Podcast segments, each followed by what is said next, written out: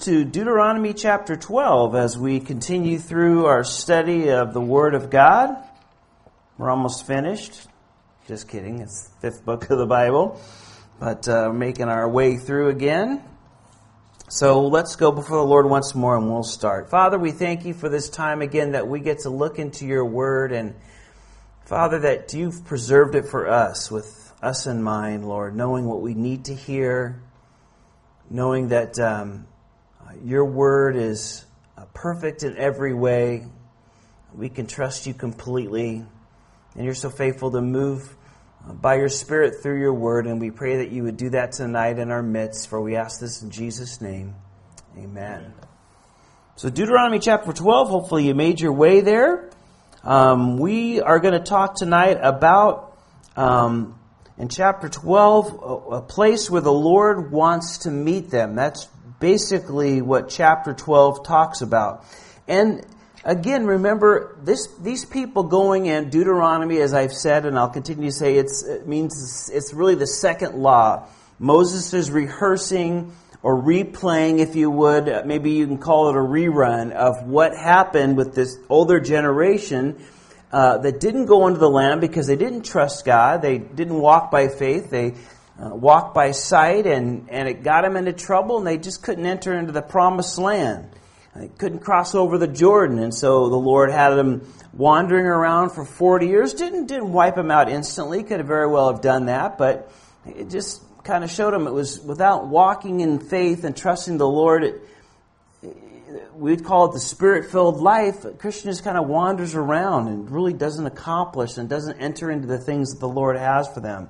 And that's exactly what happened to those people. But now this new generation's raised up, and so the Lord's just giving them and repeating all the things uh, that remind them and telling them uh, what they need to know before they enter the land.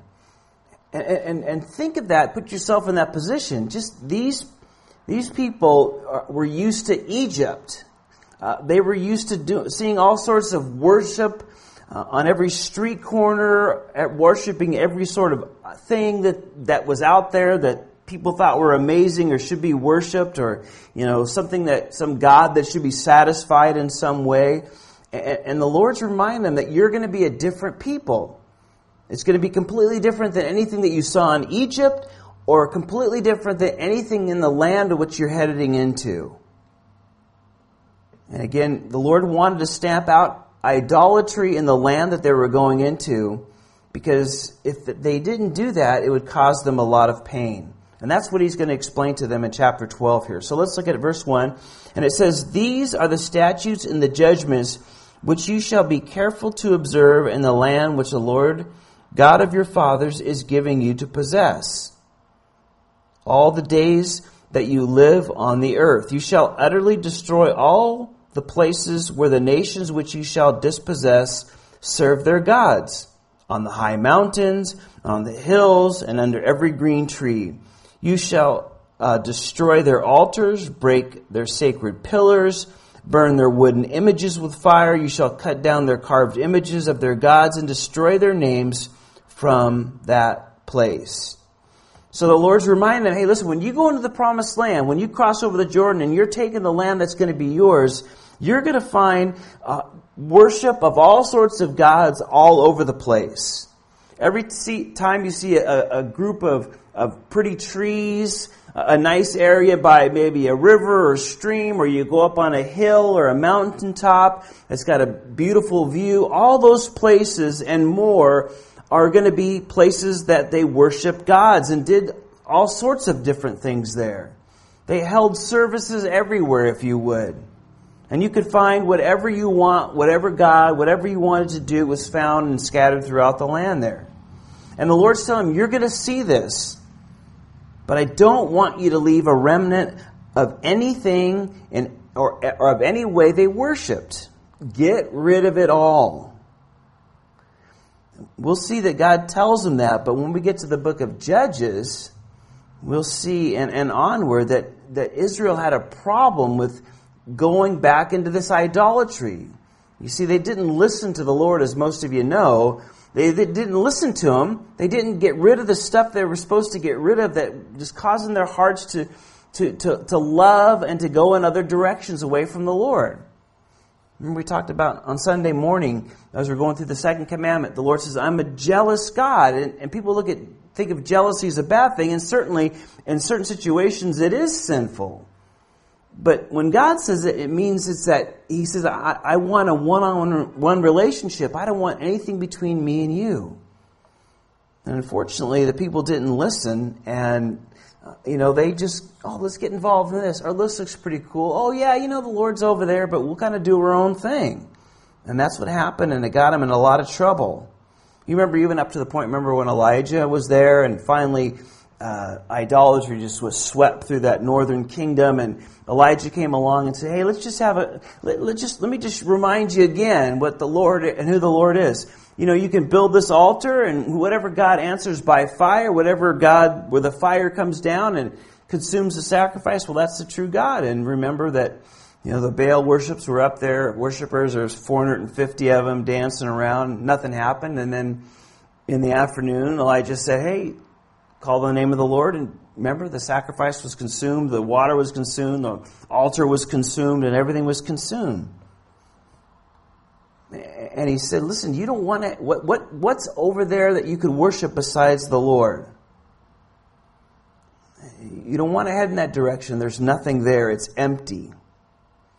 And again, uh, he tells them to destroy them. Can I just remind us there are some things as Christians that we need to be innocent about or naive about, if you want to use that, that term.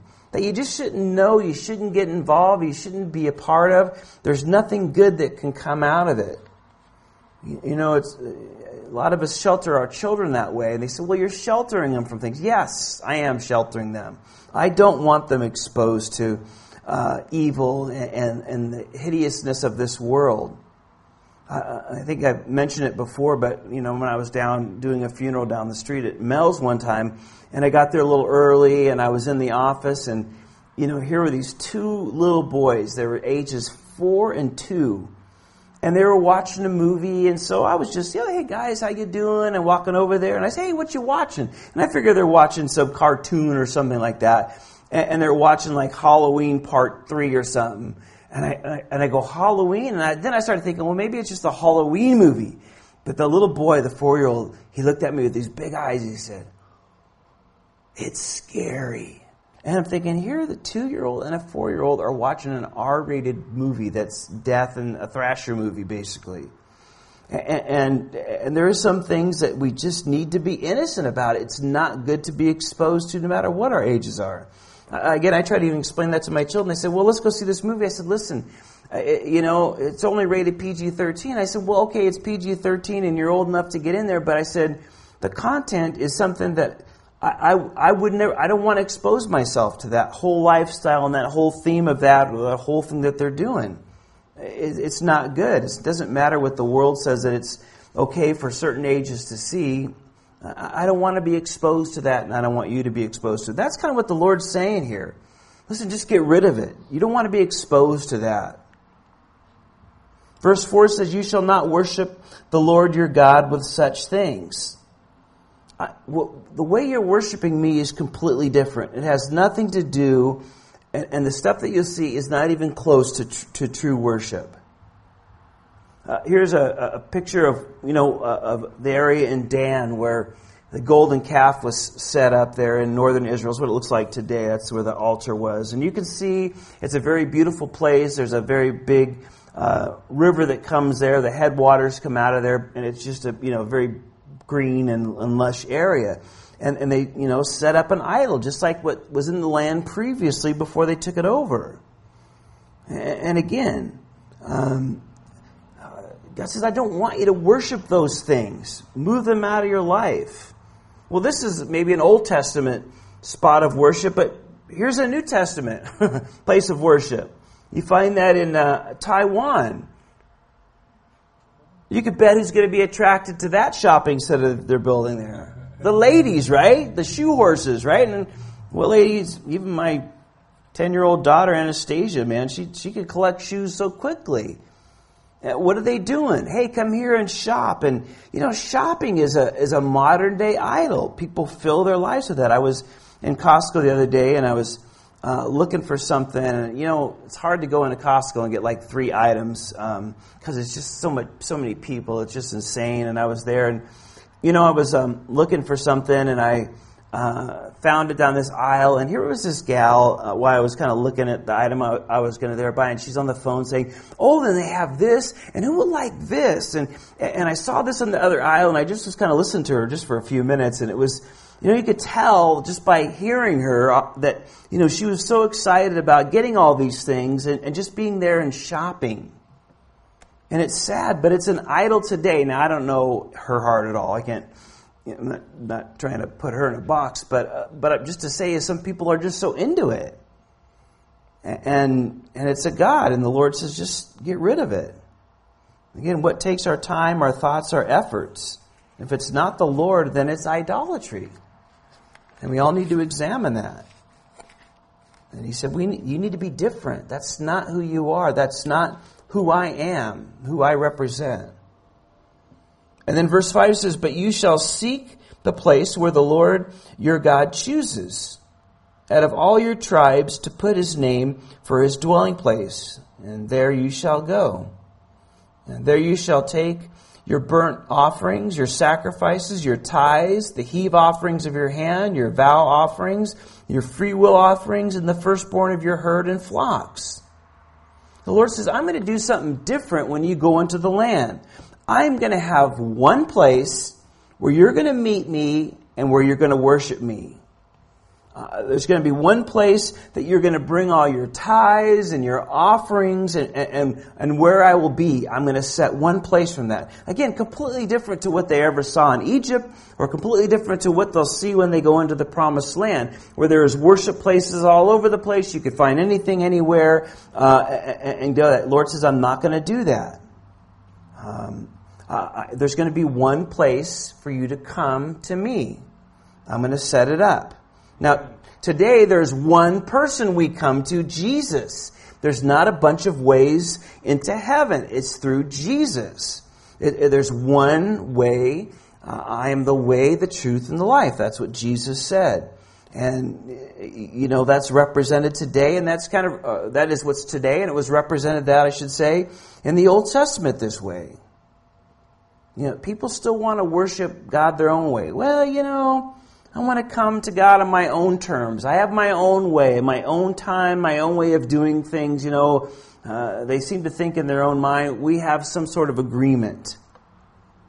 Uh, and the Lord says, no, there's, there's just one place that I want you to meet and come and worship me.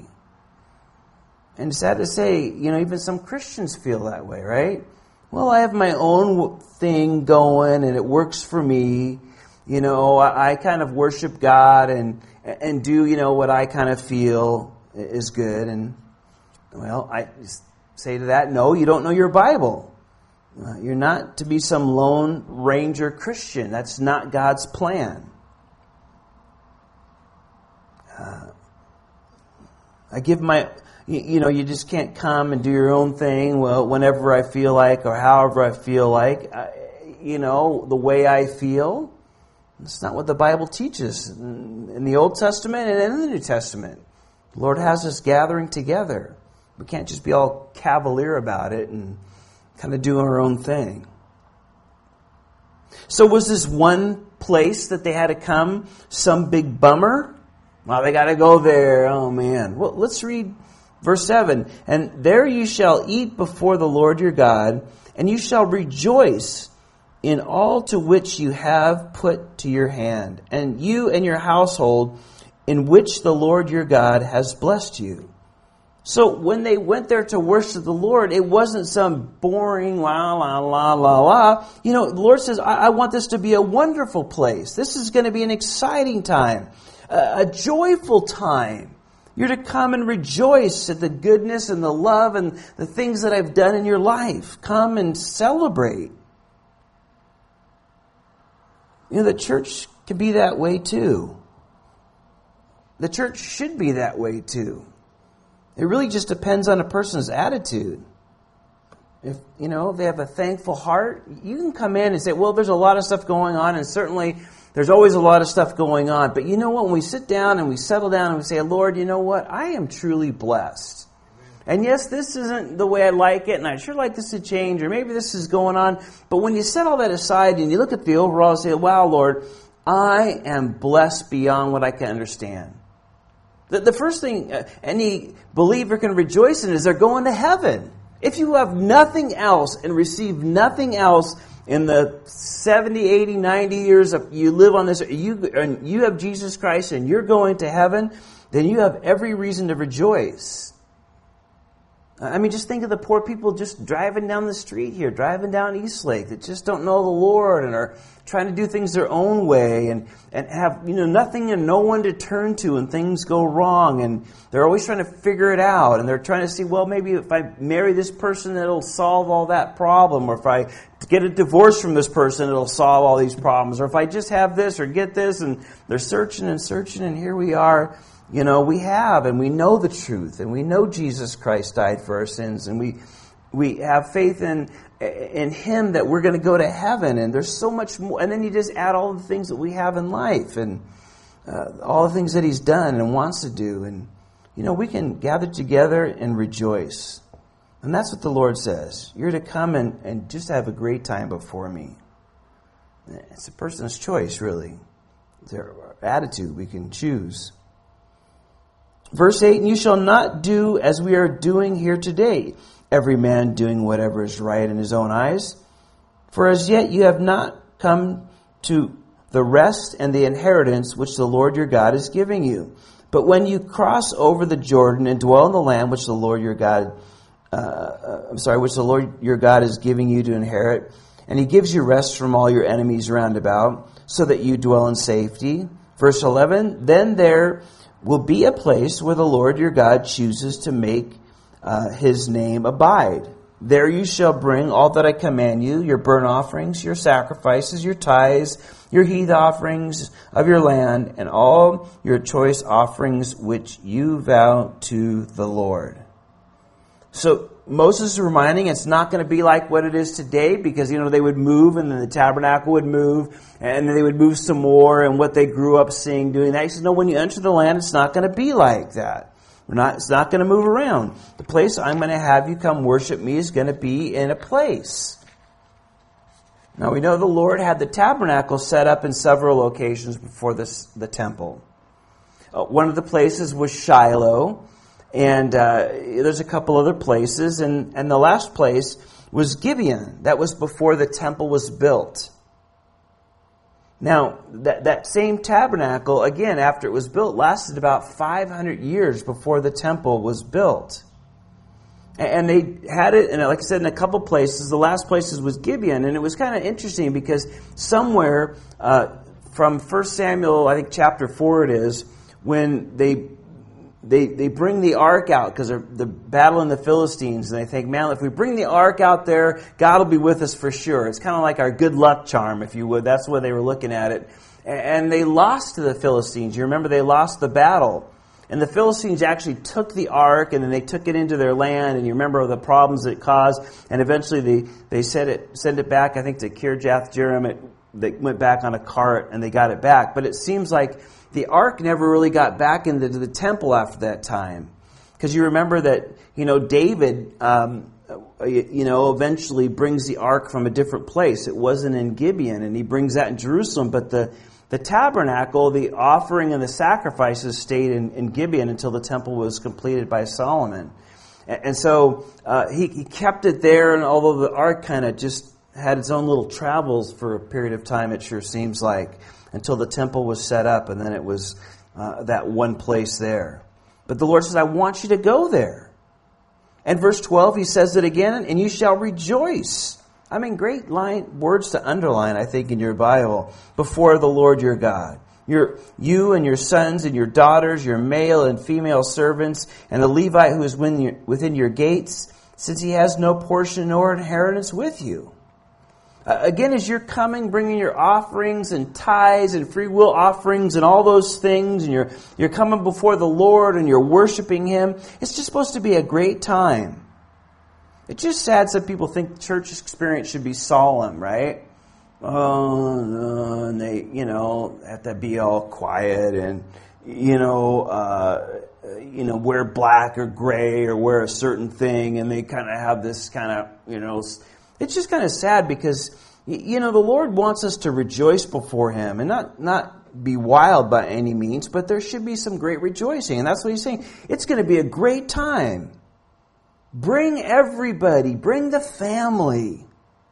Again, worship wasn't just supposed to be with one person or some people. God wanted everybody to experience. And you notice he said, when you, when you do that, be generous as well. Think about the Levites. Remember them. They don't have any regular way to support themselves like you do, raising crops or herds or both or anything that they built or did. They didn't have a regular place to support themselves or their families. They were to serve the Lord, and, and they counted on the people giving so that they could do the service of the Lord. The Lord had it all worked out that way. And he says, don't forget about them. They're, they're depending, uh, they're, they're, be generous. They're looking to you. And, you, you want to, you want to be that that's going to be a giver. And he says in verse 13, take heed to yourself, which means listen up. Okay, listen up. That you do not offer your burnt offerings in every place that you see, but in the place which the Lord chooses, in one of your tribes, there you shall offer your burnt offerings, and there you shall do all that I command you. Again, he says, listen up. Don't have the attitude, well, let's just worship the Lord here at home. Let's just kind of, it's just such a hassle to get up and go to church. It's such a hassle to go down where the Lord has the temple. It's just so much work. We'll just kind of do it here. You know, we'll still worship the Lord, but we'll kind of do it here. And the Lord says, listen up. Don't get that attitude. Don't have that attitude. You know, you know, heed, take heed to yourself. Don't just do that because when you do that, you just move. That's what everybody else is doing, by the way. That's what they were doing, worshiping wherever they want, and it moves you away from what I have for you. So, so don't be careful that you don't let that develop in your in your heart. Well, I need this, or I do it this way, or you know, you come up with some justification. And the Lord says, don't don't do that. Don't have that attitude. Don't let that creep up in your life. He says in verse 15, however, you may slaughter and eat meat within all your gates, whatever your heart desires, according to the blessings of the Lord your God, which he has given you. The unclean and the clean may eat of it, of the gazelle and the deer alike. Only you shall not eat the blood, you shall pour it out on the earth like water. You may not eat uh, within your gates the tithe of your grain, uh, or your new wine, or your your, or your oil, or the firstborn of your herd, of your flocks, or any of your offerings which you vow, your freewill offerings, or your heave offerings in your hand. But you must eat them before the Lord your God in the place which the Lord your God chooses. You and your son and your daughter, your male servant, your female servant, and the Levite who is within your gates. And you shall rejoice before the Lord your God in all to which you put your hands. Take heed to yourself um, that you do not forsake the Levite as long as you live in your land. So the Lord makes it clear listen, you know, you can slaughter and eat animals and do whatever you want around your house. That's not what I'm talking about. You know, again, they would bring their offerings there. He said, you know, you can eat meat and whatever you have, but what's mine and what's dedicated to me and what's set aside for me, your offerings, your gifts, your vows and all that, you need to bring that to where I am. Don't think, well, I'll just use it for this. I'll just use it for that. You know, I'm doing good. I'm giving a little bit of here and I'm giving a little bit there and I'm giving a little bit over there. So I kind of, I'm taking care of that. The Lord says, no, it, doesn't work that way. Don't do that. Um, you know, you take your tithes and offering to that place, bring it, and again, um, don't forget the Levites. Don't forget the Levites. You know, it was one great indication in the, in the, in the Old Testament of the spiritual condition of the nation, remember? Whenever the Levites had to go out and find jobs and work and do things to support themselves, uh, uh, it, it, was really a telling thing of the, uh, of the nation where it was spiritually. They didn't have concern for the things of the Lord. It wasn't that big of a deal. You know, uh, uh, you know, we'll just do whatever. And when they started having that attitude, then the Levites couldn't serve and, and do all the things the Lord had called them to do because the people weren't being faithful. And, um, and so they had to do that. And it was really kind of a spiritual condition of that. Remember, you can read that in, in Nehemiah, Ezra, you know, there wasn't, uh, they, they, had to go out and find him, and then they, when they wanted to, you know, have this Passover celebration or do something, one of the feast days for the Lord, there there wasn't enough priests or Levites. They couldn't do it all because, well, they were kind of scattered. They had to go support their families and take care of that, and they weren't able to do that. And so it was always kind of an indication of where their hearts were as a nation. The Lord says, "Don't don't get caught up in that. Don't, be careful." Do what I've called you to do. It's what's best. It's what I've called you to do, and it's, it's what's best in the end. Don't let your thinking, my thinking, our thinking get in the way of what the Lord's called us to do. It hurts us every time. Well, verse 20 says, When the Lord your God enlarges your border as he's promised you, and you say, well, Let me eat meat, because you long to eat meat, you may eat as much meat as your heart desires. If the place where the Lord your God chooses to put his name is too far from you, then you may slaughter from, uh, from your herd and from your flock which the Lord has given you, just as I've commanded you. And you may eat it within the gates as much as your heart desires. Uh, just as the gazelle and the deer are eaten, so you may eat them. The unclean and the clean alike may eat them. Only be sure that you do not eat the blood, for the blood is the life.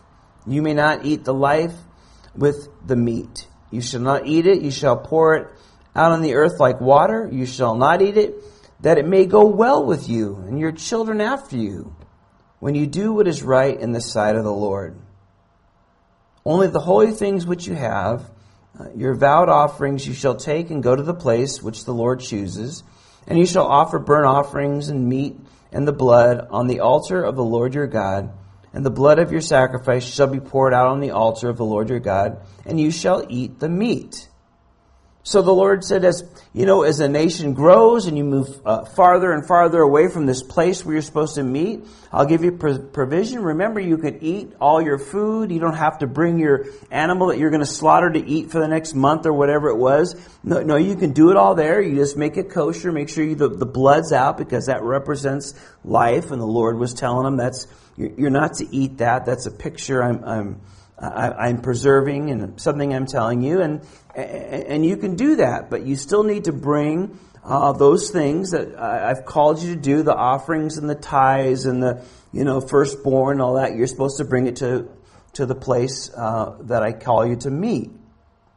And we'll see in chapter 14, the Lord will say, what you can do is you can sell those animals or that grain or whatever you're going to bring, get the money, and then you can come to the place um, uh, instead of bringing all that, it's too far away, and then you can come and, and, then you could buy it there in the place where the Lord is and, and, and buy it and then celebrate it that way. So we'll see that in chapter 14. He gives them that, that option to do that. But again, the, the, the message is there's, there's really no excuse for anybody not to do what I've called you to do. I've made provision in every way for you to have the ability and to be able to come and be faithful and meet and rejoice. I don't know. You can count how many times it says rejoice here. It's just a it's a great reminder. It was going to be a, a great thing. And verse 28 says, Observe and obey all these words which I command you, that it may go well with you and your children after you forever, when you do what I what is good and right in the sight of the Lord your God. And so the Lord reminded him, when you do all this, it isn't some hassle, no. And you do this, and well, it's a hassle in your own mind. You're thinking this, and I got this, and I'm doing this, and it's just, Lord, says, Lord, Lord says, don't, don't, don't start thinking that way. If you follow what I've called you to do, you are going to be blessed, and those that you love and are around you are going to be blessed. Never regret doing what God's never ever regret doing what the Lord's called you to do. Just be faithful to it. He knows what he's doing. We just got to walk in faith in, in, in, all areas. Verse 29 When the Lord your God cuts off from before you the nations which uh, you go in to dispossess and you displace them and dwell in their land, take heed to yourself. Again, listen up, that you do not, that you're not ensnared to follow them. After they are destroyed from before you, that you do not inquire after their gods, saying, Well, how did these nations serve their gods? I will also do likewise. You shall not worship the Lord your God in that way. For every abomination, for every abomination to the Lord, which he hates, they have done to their gods. For they have burned every, uh, even their sons and their daughters in the fire to their gods. And again, the Lord reminds them another time destroy all the places that they worship and then the ways they worship. Don't even try to figure out, well, what did they do here? Well, how, how, did they do that? You know, look at the tree, look at this, and they got this set up over here, and they got this. I wonder how they, the Lord says, don't even just go there. You go there and just wipe it all out, get rid of it all, burn it all, even if it's got some gold overlaid on some image, or they had some, you know, valuable gem in some, you know, little statue or a little place or tree or whatever it was, or inside a stone, you just get rid of it. You don't take it, you don't look at it, you don't go there. They're just stuff we need to get rid of. You know, just, just get rid of it all. He, he said, what they do and all, the way they do it, I hate. I hate all the stuff that they're doing. We need to be people that hate what the Lord hates. Have that same kind of attitude of like, this is, well, it's just what they do, and, you know, it's just their thing, and they kind of got that, you know, we, we got to have that attitude that, you know, the Lord hates that stuff.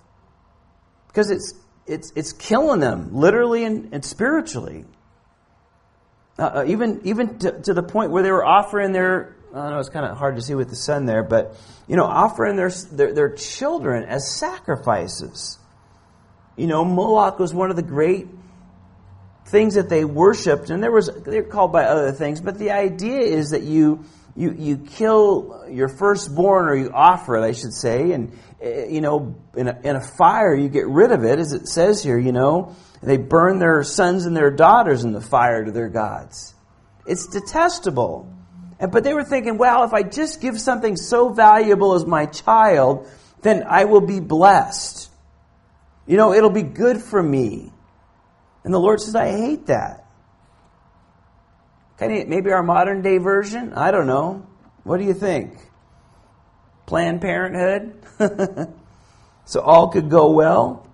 You know, offering up, well, I'm too young, I'm not prepared, I'm not ready. Well, that's all true. You shouldn't have gone down that road to begin with, but let's just kill the baby. After all, you know, we got to think of myself. The Lord says, get rid of all that stuff. And I will say this, I will point this out too, that you know, some people want to study the cults and know all about them and, you know, get all the insight and they're wrong on this page and they're wrong on that page. And, you know, I still encourage everybody to stick and know the Bible. You know, the Lord's saying here, all that foreign stuff, all that foreign, just get rid of it. You don't even need to know it all. And while, you know, I understand there's a place for some of that, but overall our attitude should be listen, I don't need to know what's wrong with their doctrine and find out all that stuff. I need to know the, the word, what God says. If I know what God says, then, you know, when they say something or they come up, well, let me tell you what the Bible says. Well, our book over here, the Doctrines and Covenant, uh, you know, our watchtower says, you know, here's what the Bible says. Uh, you, you know, it, we should know our Bible. We should know our Bible very well. Stick to the word and he says, get rid of all that stuff. Some stuff we just don't even need to know. And then finally, verse 32, he says, Whatever I command you, be careful to observe it. You shall not add to it nor take away from it. You know, kind of an interesting verse stuck at, stuck at the end of the chapter here. Do it all. Don't leave anything out of what I've called you to do, and don't add to it. And there's certainly no blending of the two. This is the way they do it. This is the way you do it. Well, Lord, I'm going to kind of meet halfway. You've got to be careful about that. We, you know, the Lord says, just do it all. Don't, don't try to outthink me. That's what people do and tend to do as well.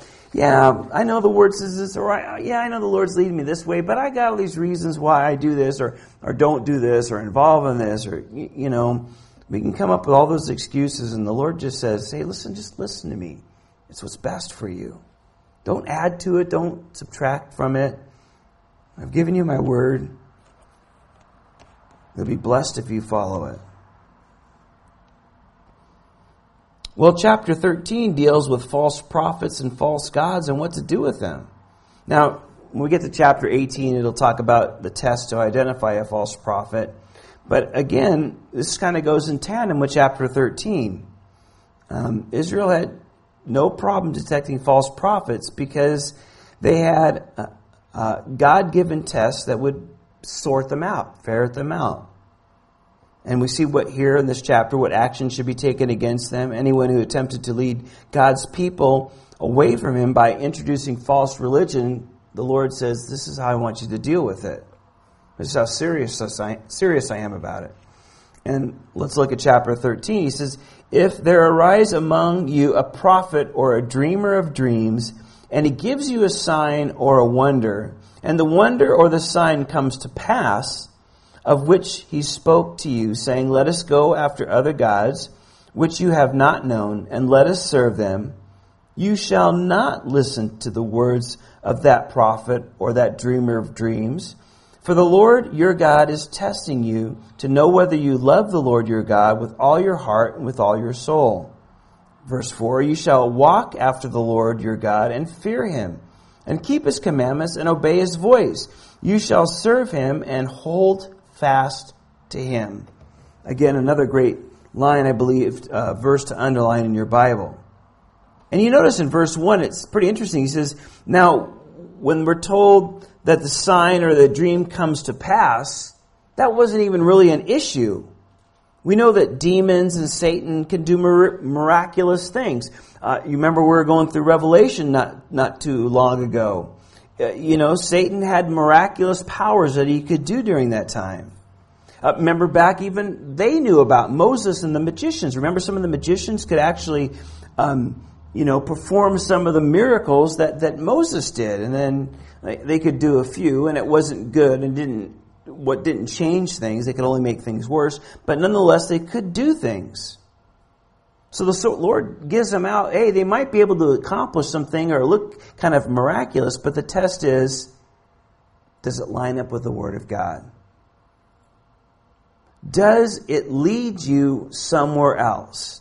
Does it lead your heart away from me? If it is, it's false and throw it out.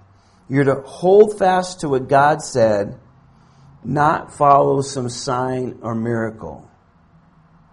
You know, I've, I've known people over the years that they have stated that some experience they had, uh, you know, they had some experience, and therefore, just because they had some experience, they say it came from the Lord. But experiencing something isn't proof that it's from the Lord.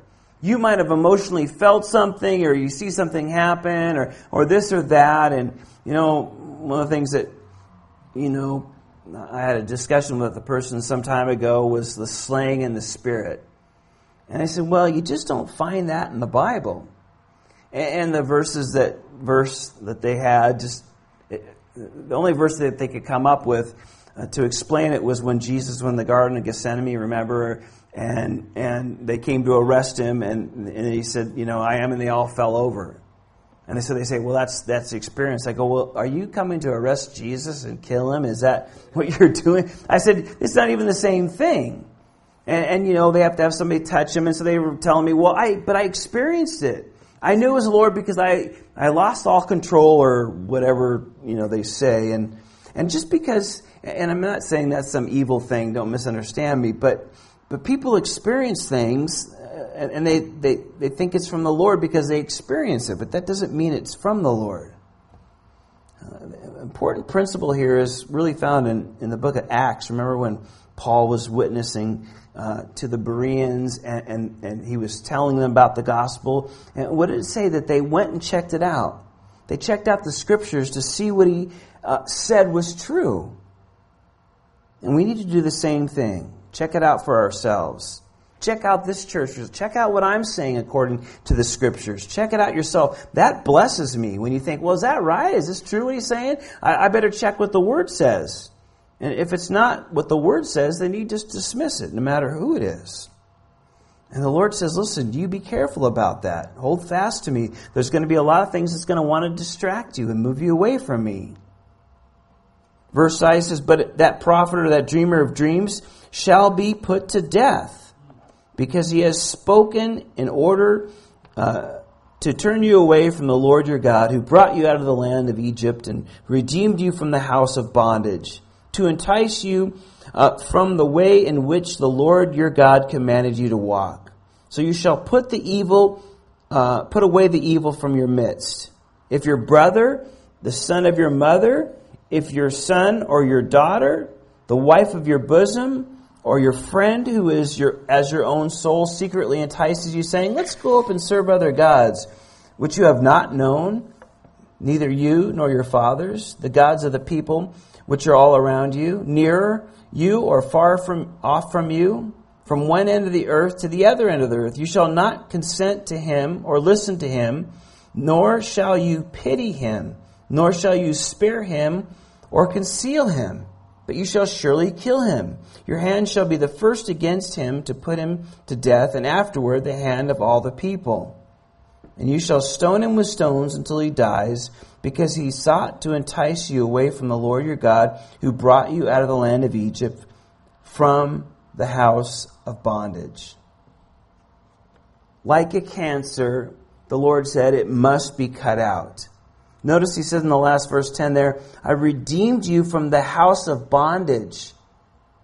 Don't allow yourself to get back into bondage. Bondage of worshiping something else and serving something else. People serve all sorts of passions and idols today, we would say.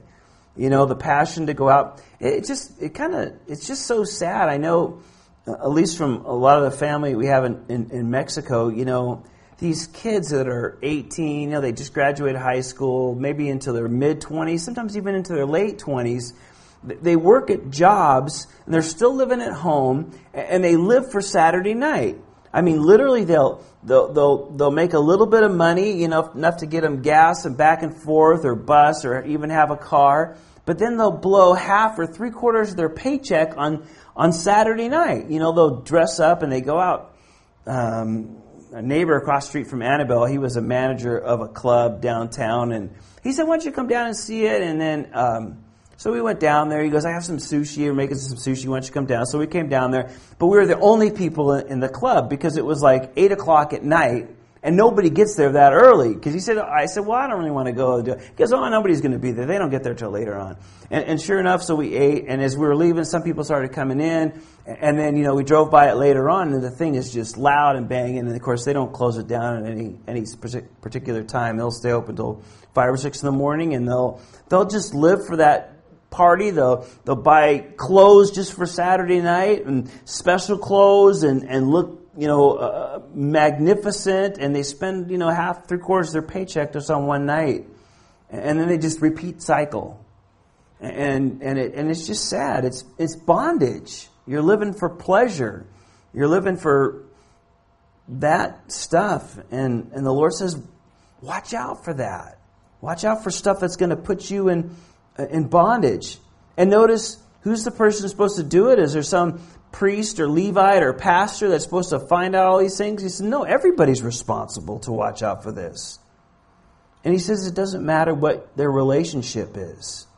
Don't listen to it. Don't be influenced no matter what their relationship is. And you never entered in this lightly because if you saw it and exposed it, you were the first one to throw the stone.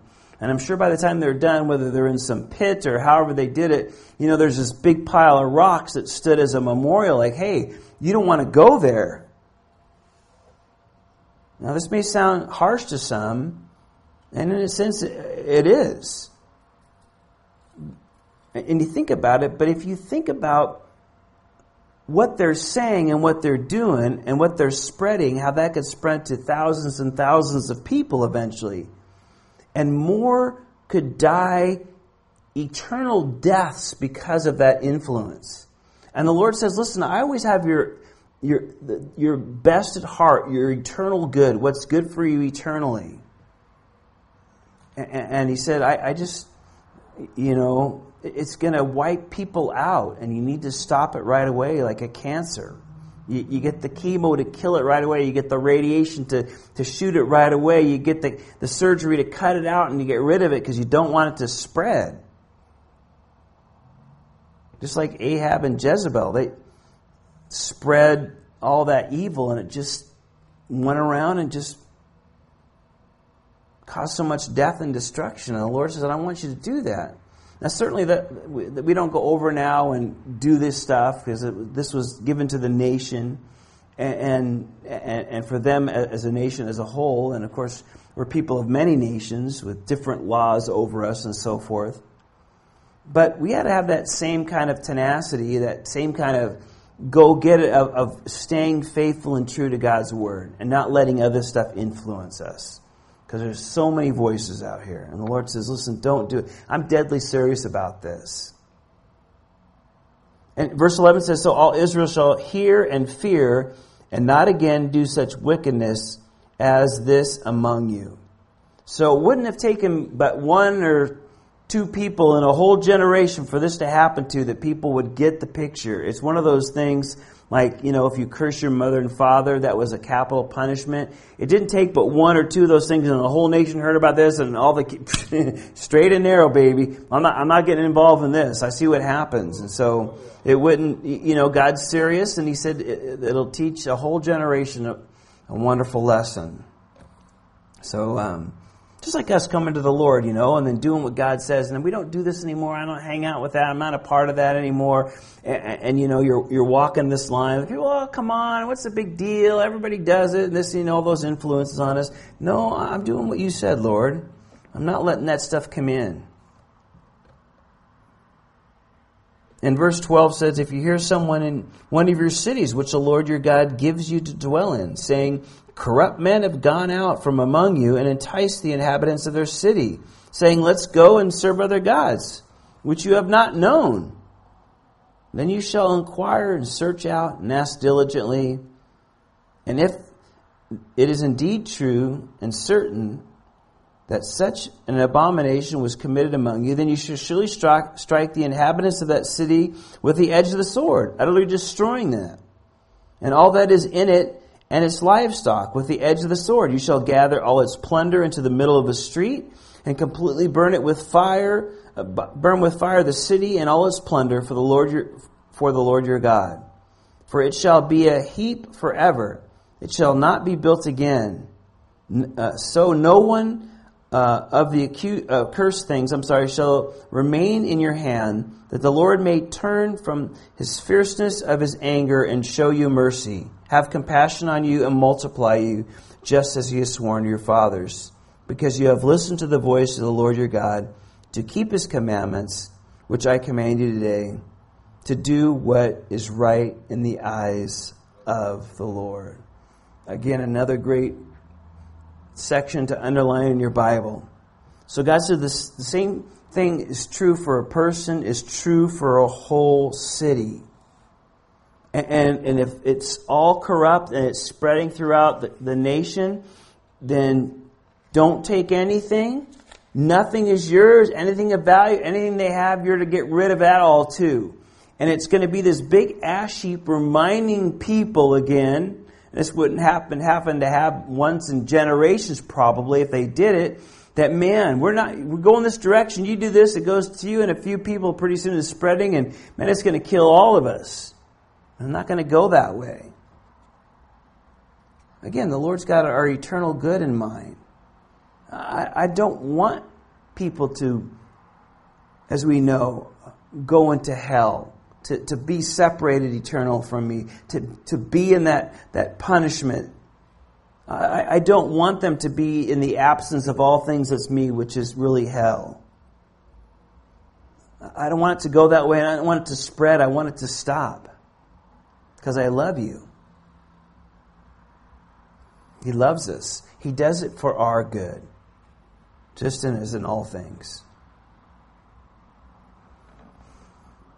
Well, let's just quickly look at chapter 14. There's just a couple of things because it's just kind of a review of, of dietary laws and of giving. And let's just look at it quickly and we'll close there. Verse 1 says, You are the children of the Lord your God. You shall not cut yourself nor shave the front of your head for the dead. For you are a holy people to the Lord your God, and the Lord has chosen you to be a people for himself, a special treasure above all the peoples who are on the face of the earth. So the Lord tells them again, You are not to be like everybody else. He thought, saw things in Egypt. They saw how they doing. They're going to see how things are they're doing in the in the promised land when they go in there. They've seen it as they've conquered Og and Bashan and all those kingdoms on the east side of the Jordan. They've seen all that stuff. They see how they worship, how they cut their hair and do certain things for the dead and for their worship of their God and all these kind of things. He goes, You're not to be like everybody else. Uh, you're not to be that way. You guys, we, we realize that people, we're not going to be like everybody else, and we have to live with that instead of like, well, I don't want to be stood out as a weirdo or this or that, or be, you know, I don't want to be, you know, this square peg and everybody else is round or whatever. No, I, we're going to be different. Doesn't mean we have to be weird, but we're going to be different. We're just not like everybody else. And we have to remember too, just because our families have done things a certain way, or you were brought up to do this, that doesn't mean we continue to do those things when we come to the Lord and we know those things aren't right. We can't continue to do or these pagan things or things that would make us unholy because we're set apart to the Lord. We're His special treasure. We're supposed to be different. Remember that. We're supposed to be. It's a mark of who we belong to. Because the world is going in this direction. What did Jesus say? Broad is a path, and it's wide, and many are going uh, the wrong direction to hell. They're, they're going away from the Lord. But he said, narrow uh, and straight is a path that leads to a path, and few go down that path. The few are going to be different because they're heading this direction, we're going in that direction. It's going to be swimming upstream our whole life. But that means we're his special treasure. Amen. And we're supposed to be different. If we're not different, then that should bring a red flag in a person's life. And that's what he reminds them. Well, this next section that makes them special and different is um, what they eat and what they don't eat. Now, we talked about this a lot in Leviticus chapter 11, and we spent a lot of details there. But there are certain things that God prohibited them from eating in order to distinguish them from being different from those of the neighbor, neighboring nations. It was a physical sign, if you would. God symbolized Israel's holiness. Israel is dedicated to Him and not the world. And so, again, the Lord cares what's on the dinner table. Okay? He loves us so much that there isn't any aspect in our lives that He doesn't want to be intimately involved in. Even what we eat. That's love. That's how intimate He is. And so he said, because you are different, and them as a nation, there were certain things that you could see up here that they could eat, certain things they can't eat. You can't eat eagles. Not going to miss that one. You know what's funny today? I was over at um, one of those, just past Pajaro Valley High School, and there was a farm out there I had to go out, and I actually saw the bald eagle flying there. It was really cool over the slough. He was, had a bunch of branches in his talons or whatever, and and heading back to me, he lives in. They said that he lives in those uh, eucalyptus over there. I mean, it's cool seeing a bald eagle in Watsonville. How cool is that? But anyway, some of those things are off the table. Uh, you know, he said, just because you're mine. And that's kind of what he talks about in verses 3, you know, really all the way through uh, the end of uh, uh chapter, verse 21. Um, he gives them verse 9, and they, Uh, the first part talks about the animals, and then verse 9 says, You may eat of all that are in the waters, you may eat all that have fins and scales. So he, he talks about seafood, you can't eat any of those things, and there's some birds, like, you know, I said the eagle, the buzzard. Boy, I saw a turkey vulture the other day, really close. I usually don't see them up close. Man, those are ugly looking birds. they're sure big, but they're ugly looking, I'll tell you. And you're not supposed to eat owls. I know that's going to probably bum some of you out here, but uh, and there was some uh, clean birds, and then verse 21 says you can't eat roadkill. if anything dies of itself, uh, you know other people can eat it, but you're you're mine. Uh, you're not to eat it. You're my holy people. The end of verse 21 says. And then it says, You should not boil a young goat in its mother's milk. Um, we've talked about that before, and you'll never see an Orthodox Jew eating a cheeseburger because of that. Well, and the, and the last part he talks about here is your offerings. Verse 22 You shall truly, uh, truly tithe all your increase of your grain that the field produces year by year. And you shall eat it before the Lord in the place he chooses to make his name abide the tithe of your grain and of your new wine and of your oil, of your firstborn of your herds and your flocks, that you may learn to fear the Lord your God always. Basically, he's encompassing anything that they would make money on or anything that, that would, you know, come to them as money, we say, making money today, I guess. You know, they, they, they, you know, you, you, don't forget to set apart God's um, tithe.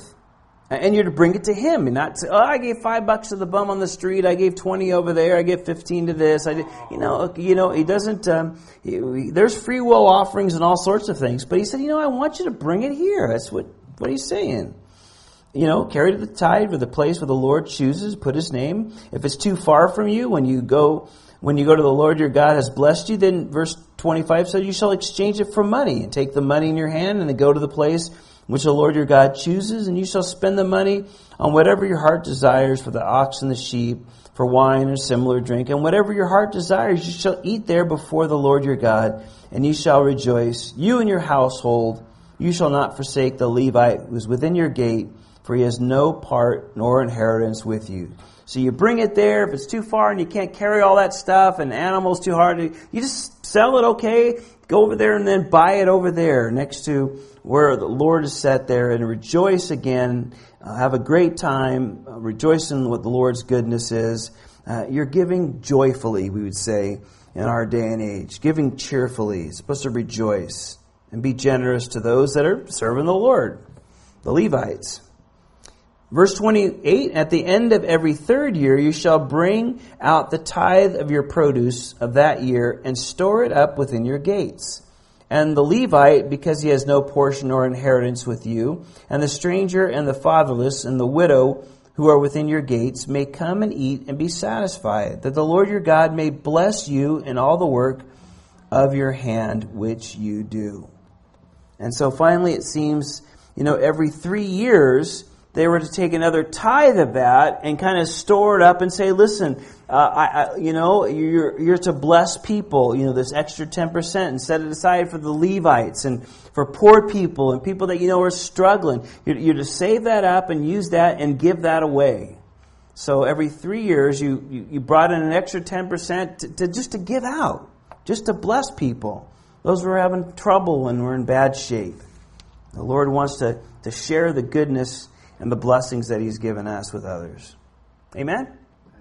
Father, we thank you for this time again. We ask that you would just bless these things to our hearts, Lord. Help us not just to be hearers of your word, but doers of your word. Lord, that's what gives you great joy. It's what's best for us. It draws us closer to you. Father, help us to be those people that stick to the plan, follow the leader, just walk in faith and rejoice in your goodness and your love. There's so much rejoicing that we've been reading tonight every time uh, they were to gather before you. It was supposed to be a wonderful time. They're like, oh, I got to give this, and I got to bring this, and oh, I'm losing this out. The Lord said, I don't, I don't want you to do that. I want you to come and celebrate my goodness because I have so much in store for you. There's so much I want to bless you with. So come and rejoice. So much I have blessed you with. We thank you for that wonderful reminder and encouragement in our own lives, Lord. We love you in Jesus' name. Amen.